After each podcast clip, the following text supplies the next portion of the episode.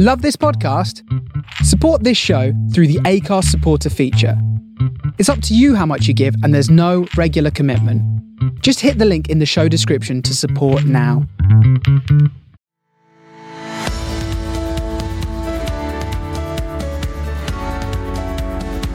There are moments in our life when we are shaped through adversity and challenge.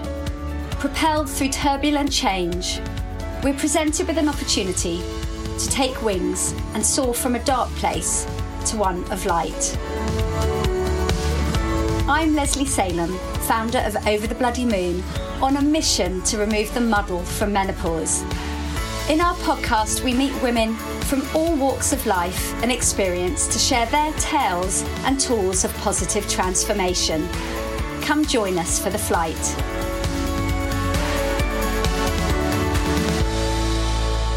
Today's show, Disability, the Invisible Menopause, we'll be chatting to artist Alison Lapper, who has had her fair share of ups and downs in life.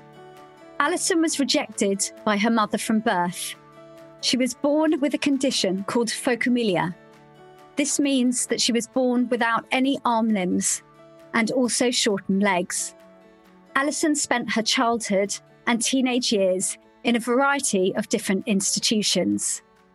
When she was 17, she was taken to an assessment centre where she was taught about life, how to cook, how to drive, and take care of herself. At age 19, Alison moved to Shepherd's Bush, London, and it was here that she learnt to live. Alison discovered a gift and passion for art at school, going on to have a successful career as a professional artist. She often uses photography, digital imaging, and painting to question physical normality and beauty using herself as a subject.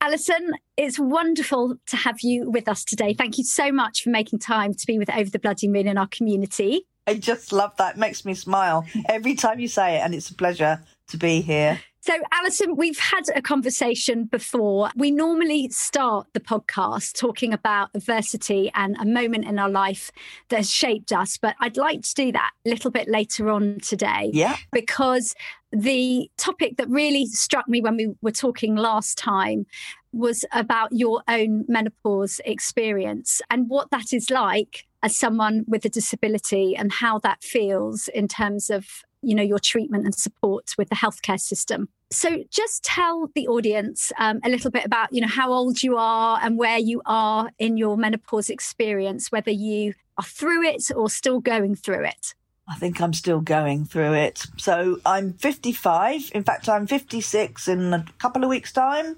I started, I believe, perimenopause at 45. So it's now been 10 years. And on and on it goes. It's like, is this ever going to end? And are you are you still having your um, menstruation? You're still bleeding? No, I've got a coil in, although I don't understand how it's actually stopping it because the coil's been in there quite a long time now, and of course the whatever it is that comes off it is probably not working anymore. But I kind of said, can I just leave it in because I'm I find menstruation really difficult to handle anyway. Obviously, not having hands and what have you. All I can tell you is that I sometimes bleed still, so isn't really any different for me. But I still get period pains the bloating, you know, the the mood, the all of that still. So, and I can tell you when I'm due to come on. So I'm either a werewolf because it seems to be when the uh, the moon comes out. so, yeah.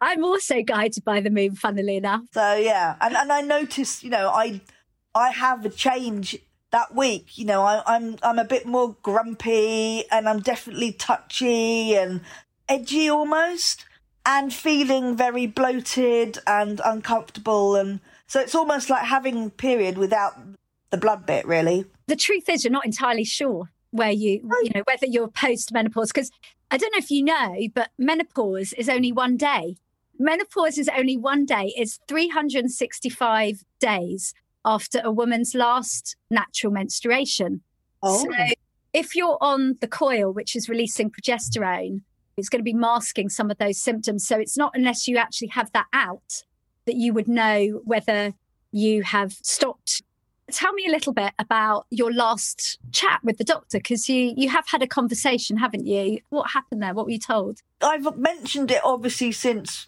perimenopause because i've felt so uncomfortable and weird.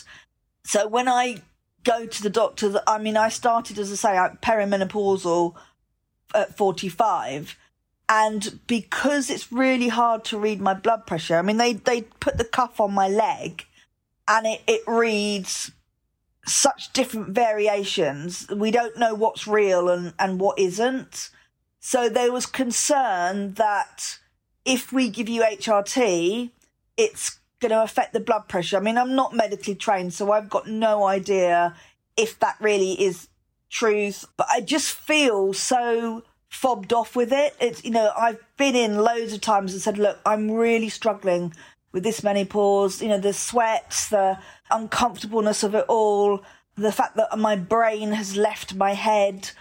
And it's almost like, well, you know, because of your blood pressure, you're just going to have to go through it. And I just thought, if this was a man thing, it would be sorted because they would not put up with. I mean, I've been 10 years now of feeling like a complete lunatic sometimes and, and down and depressed sometimes, and then you know your moods are all over the place. I mean, I apologize to people all the time now and say, look, I'm sorry, if I'm a bit weird, just go with it, you know. And I think I shouldn't have to be saying this.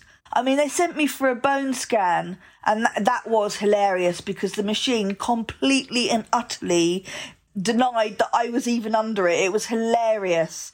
So the fact that, you know, I've not ever had a proper scan, so we don't really know what my body is doing. And I, I find that quite worrying in many respects because mm. what is going on with my body? What is right or wrong? Is, is there something that's going on that I need to know about? The last time I had my blood pressure taken, I was literally sedated and they put a needle up through my groin. I mean, I'm part of my disability unfortunately, is I'm really hypersensitive. So you don't even have to touch me with a needle. I'm screaming before you're even there. So that is a big problem. And obviously, there's no way I'm going to lie there awake and let you stick a great big needle up into my artery to, to measure my correct blood pressure. And it hasn't been done now for two years, maybe three years. And because it's such a palaver to actually get me to the hospital. I have to be a day patient. And then the anaesthetist comes from another hospital because he's looked after me for a very long time. So there's an awful lot kind of running up against me, really. And it's like, I can't tell you, is this menopause? Is this because I've lost my son and I'm feeling really flat? Who knows? And I don't actually know, but it's been 10 years and it's like, when does this end? Whatever it is, when when yeah. does it end? A decade to be experiencing sort of all those different aspects really has a profound impact on how you can enjoy life. And it's also really disempowering when you haven't got information and you haven't got support. Uh, and choices. Yes. Really. So, what you've just been told is kind of, you know, well, you can't take HRT because of your blood pressure and you're really difficult for taking blood pressure. So, we're not going to try it and that's not good enough. No, it isn't. And, and I suppose because I'm so used to being fobbed off about it, I've never actually stood my ground and gone, well, actually, you know what? You need to take this more seriously than you are. Mm-hmm. Um, it's but- true. We have to be our own sort of health advocates to to kind of fight our corner because, frankly, not everyone is going to do that for us. No. Um, have you been told about menopause clinics at all? No. Because they are they talk about it as like more complex cases. So I wonder whether that might be of an option. Yeah. But how how do you think your particular disability might be playing out in, in menopause? Is there are there particular symptoms that you're you're experiencing that feel quite extreme? Because it sounds like there's the hot flushes and the night sweats. I mean, the hot flushes, because I can't move, I'm either in this chair or, or I'm in my wheelchair, I can't free myself up from where I'm either sitting or, and so I basically, I boil.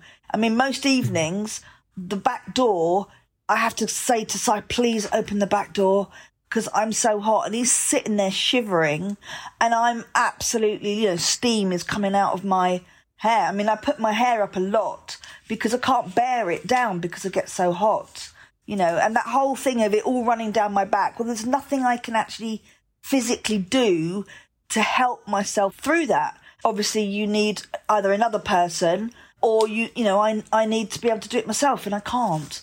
So it, it just feels very much ignored. And the only people that I really can talk to about it are friends that are going through. They're not necessarily disabled, you know, able bodied friends. And there is lots of similarities that we, you know, all connect to.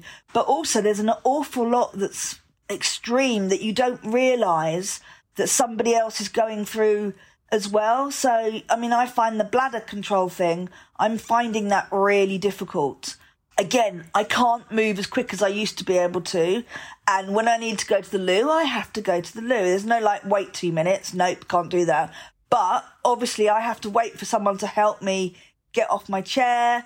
And I, because I do walk in the house, so I'll get, obviously walk to the bathroom and I'm, I'm, I'm, like jigging with it. I'm going, oh, can you please hurry up? And I think, oh, I'm being really demanding, but I can't hold it. It's just, can't do it. And I find, I'm finding that really sometimes quite embarrassing. You know, it's almost like we joke about the Tena lady pants, but actually, am I going to ever be at that stage where I'm going to have to? Which I find quite mortifying. And I had a cesarean, so it can't be because of my lack of pelvic, what have you, because I didn't have Parys naturally. I had a cesarean. So what's that about? And again, it's almost like, oh, you know, you're a woman, just put up with it. I mean, and also another thing I've found is I've had a lot of UTIs, infections, almost like two, three a year, maybe more. So I feel like I'm always on antibiotics for that. And again, is that part of my disability or is it part of the, the menopause? And, and I can't answer that question because I don't know. I mean, it certainly seems like since menopause, I've definitely had more infections and what have you. So it's so hard, isn't it, to kind of like, is this a symptom of menopause or is this a symptom of disability? And I, I'm not sure. Friends say to me, oh, yeah, I'm exactly the same. You know, when I need the loo, I have to go now.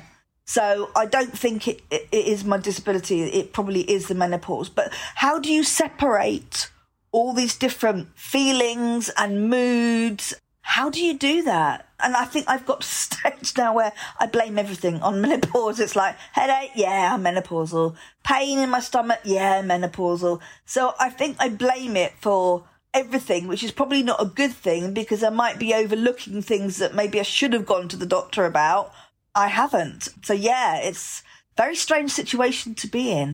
I've really struggled to find any clinical studies to understand whether menopause is is different. But as you're talking, it kind of makes sense. If if you haven't got arm limbs and you've got all this heat coming up, where does it go? I think that there's such an important piece from a medical research perspective to, yeah. to give women that have got disabilities an understanding of how menopause is going to be maybe different and unique for them. And I know that everyone is individual, and one person with phocomelia might experience it completely different to you, but at least do the research and see with a large cohort. It's never been done, has it? I don't think. Not that I've come across. So hopefully, if we've got any clinicians listening, they can yes. share that with us. I mean, another thing that really frustrates me is just the lack of representation of different women. Experiencing menopause. Yeah. Um, I know when I'm searching for my imagery on social media, even finding a non white face in itself is really difficult.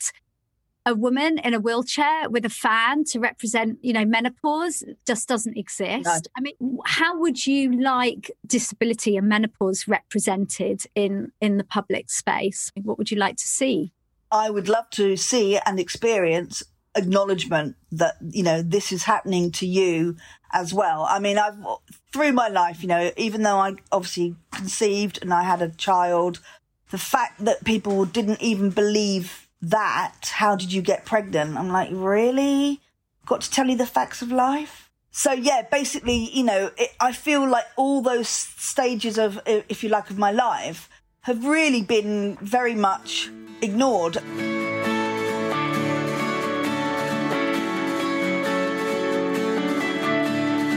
We always ask our guests to talk about a moment of adversity because menopause for some women not all but it, you know it's a time of change that is uninvited yeah. and with that it can be quite unsettling for some women who are used to having a plan used to being and feeling in control and then suddenly they're not hearing from our guests about a moment that really I suppose, shook them in terms of adversity is quite helpful in terms of the tools that have helped you that could be passed on to someone else. So let's just talk a little bit then about what that moment has been for you, Alison.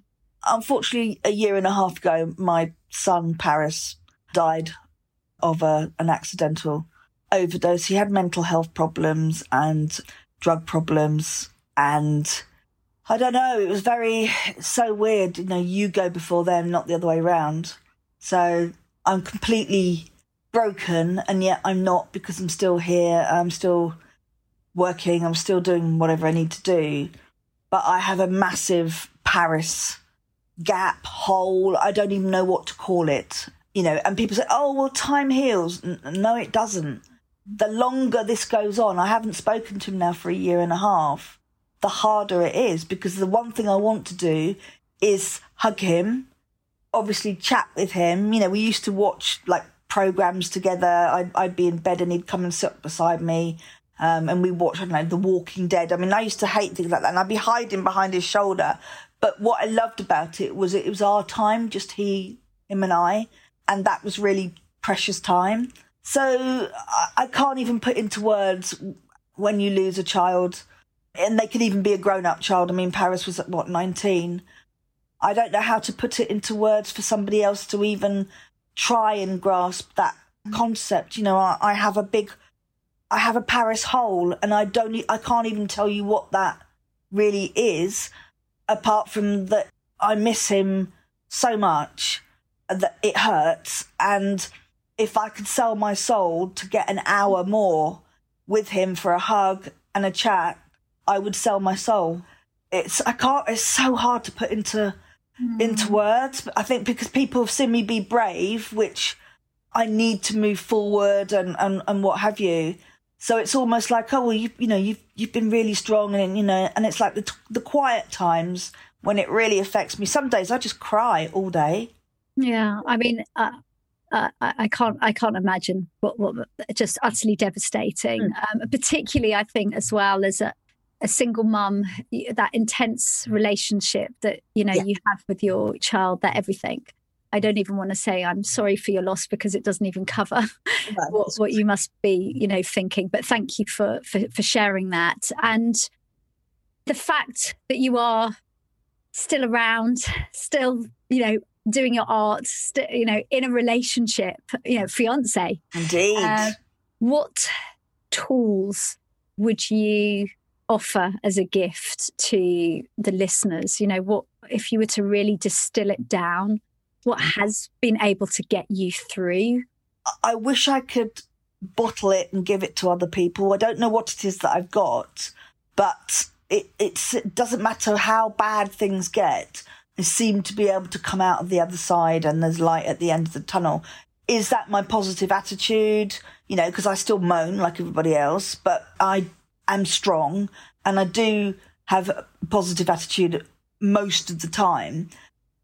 Amazing friends, obviously, an amazing fiance, and just, you know, they support me. They're there for me and, you know, listen to my moaning or enjoying something. Because I find also that with menopause, you, you, you can be quite hyper, which is weird feeling. Although I do actually quite like that one. So I don't know. I wish I could explain and I wish I could give it to other people and go, however bad this gets, I'm going to give you this so that it will take you through, you know, you'll come out the other end. You know, I have had depression, but that was when Parys was about six or seven, I suppose. and I felt guilty that I'd neglected him. And, you know, so there's all that as well. But I came through and I, I can't tell you how. I wish I could because, as I say, I would give it to people if I could say, right, I can give this to you. It's in that bottle there. I would happily, you know, I don't want any money for it. I just want you to be able to feel this strength, really. And maybe it's because I did grow up in a very unusual environment where you know we had to kind of look after ourselves in many respects. There wasn't you know there was there were some wonderful people there but there were also some awful people there. So you kind of got the mixture of both. But if somebody didn't like you when you're a child you know about it. And that's a weird thing when you're a kid and people don't like you. Very strange because it's like what have i done? All i want you to do is help me go to the toilet I mean, I remember being, they made me wait for two and a half hours I was rocking in pain, needing to go to the loo because they were in the staff room drinking tea. And I was scared. I was five, and I to go into the room and go, I need the toilet with all these people sitting around smoking and drinking coffee was really intimidating when you're five. And maybe that's why now I'm quite intimidated myself, I've been told. So maybe that's got something to do with it because I had to learn how not to be intimidated by other people. So maybe all these lessons that I've had through life have helped me to be Ali that I am am now really. And I'm sure that goes for everybody, doesn't it? Everyone's experiences are different, but there are parallels and I feel very fortunate that I'm strong enough to survive. I mean, when Parys first died, all I wanted to do was die and be with him. That's all I wanted. And then I obviously Si, and I thought I can't make him feel like the the way that I'm feeling of this loss. I can't do that to him. I'm sure that the fact of your childhood and teen years, you know, what that's taught you is you're your own container. You've learned to rely on yourself. And so that's built your resilience. Yeah. And yeah. I think that as much as those times are incredibly challenging, it gives those skills because you know you've been through shit before and yeah. you've got through it and you'll get through it again. Yeah, yeah. And I'm sure, you know, there'll be other things as I'm getting older that I, uh, life's going to throw at me that I, you know, I can hope that I can just plod on through and, and you know, I mean, I'm quite a, a positive person and I think that attitude does help.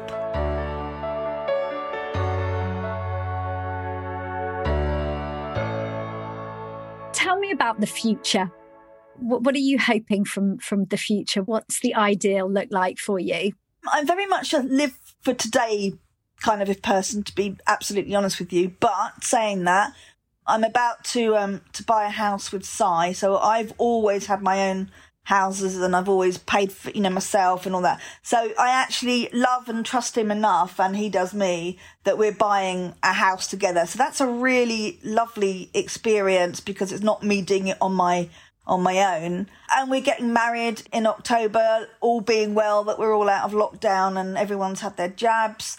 And it, that's going to be a really almost over the top day because it's you know me and and three people as witnesses in a registry office is not my style at all. So basically it's you know it's the grand hotel in brighton. So it's going to be you know almost theatrical i suppose. The only and it is a sad part is my son won't be with me to experience it. I mean i'm glad that he and Si did have a relationship for just over a year and that's that was really important to me. And I can remember Parys saying to me, Mum, he's he's the nicest guy you've ever been with. I'm like, yes. I kind of looked for that. I think even with other relationships, because he was obviously slightly on the outside of that relationship, he used to say to me, Mum, they're not they're not for you. And he was normally actually right.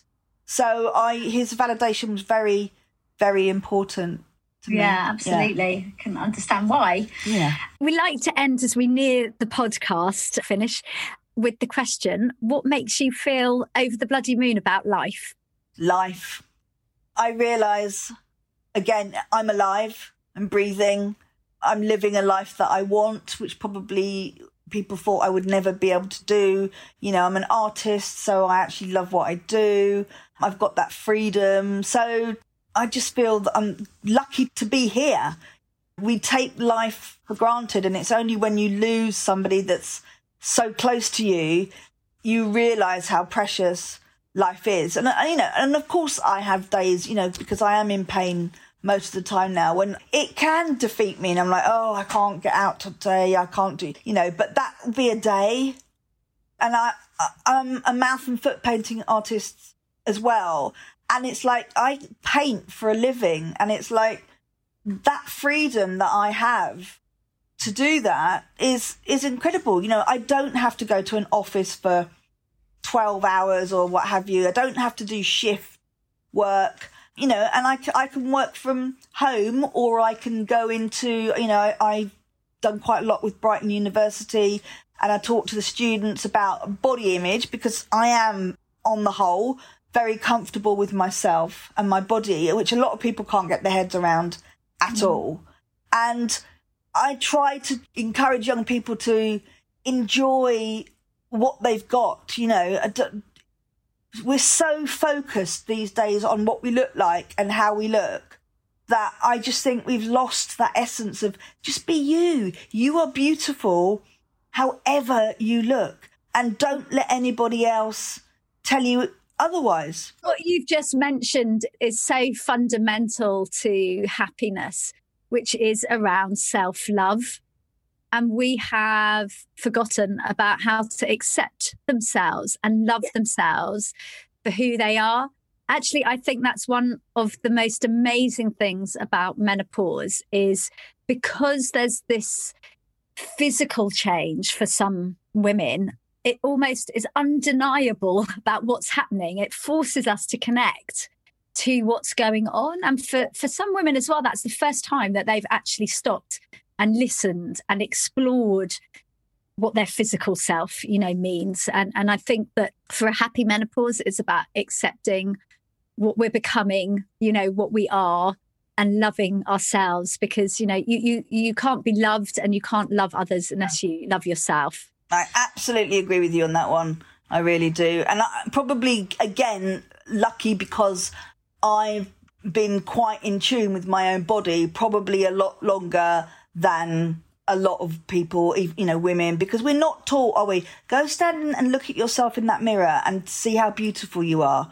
Just feel good about yourself, but it's so hard to do that. And I can see how it crushes people. And I just think I am so lucky that I love me for the, for the way I am. Because if I didn't accept me, I'd be one very miserable woman. And that's not me at all. Absolutely gosh, we've spoken about so many things today, Alison, um, in terms of grief, your own challenges growing up. I mean, all the remarkable, amazing achievements that you have, your own, you know, menopause. For those that have got a disability that are listening into the show, are there any kind of final words that you would like to share? Yeah, I think if you're struggling with this, don't keep quiet about it as I have, you know, I did talk to my doctor about it, but it was very much brushed aside. And I just think actually it needs to be recognized that, you know, on top of this disability, there is, my body is now changing yet again. You know, I haven't got a button that I can just switch it on and off with. So I think it needs to be more recognized that disabled people, as, as, well as other women, you know, we do go through menopause just because it's a lot of people don't have babies or whatever. You know, I mean, I can remember when I first ever menstruation, I thought I dirtied myself because I didn't know what mm. menstruation was. I hadn't got a clue. And it only ever happened to other people, not us, because we're disabled. So yeah. I think if you can try and, and say, I'm struggling with this, I need some help but I know that that isn't easy because my the doctor or my doctors, I'm the only person like me that they're looking after. So that's where the problem comes because it's not a familiar thing. Um, you know, and, and mm. look at the way I think, you know, menopause for anybody is is kind of hushed up. Don't talk about that. You know, and I'm glad that I've got friends that I that I can talk about, and you know, when we do laugh because uh, some of it is is hilarious. I think if you can have people around you that you can talk to about it, and not don't be ashamed of it. Mm. You know, it's like, oh well, you know, your body's dying now. You know, you can't, you're no use because your ovaries are going and you're not having children. And sod off. We're not just here to be baby makers. Women in other cultures, you know, I've read a bit this last week, and it's not talked about. I mean, we can't feel empowered unless we have the information and the tools and the support our time together has inspired me today in so many ways. Um, but actually, what I really want to go away and do, and I invite anyone that's listening with a disability going through menopause that is not getting the support, is to get in touch because I would like to bring together everyone and just see and push more for a better understanding and and community support. So so everyone gets what they they need and feels that they've got like-minded women going through similar experiences or at least experiences that they can talk about. Alison, thank you so much for your time today. I'm just in, in absolute awe. I've loved chatting to you today and thank you so much. Thank you for inviting me. And I know that you, we could probably chat till midnight, but I'll, um, I'll let you go.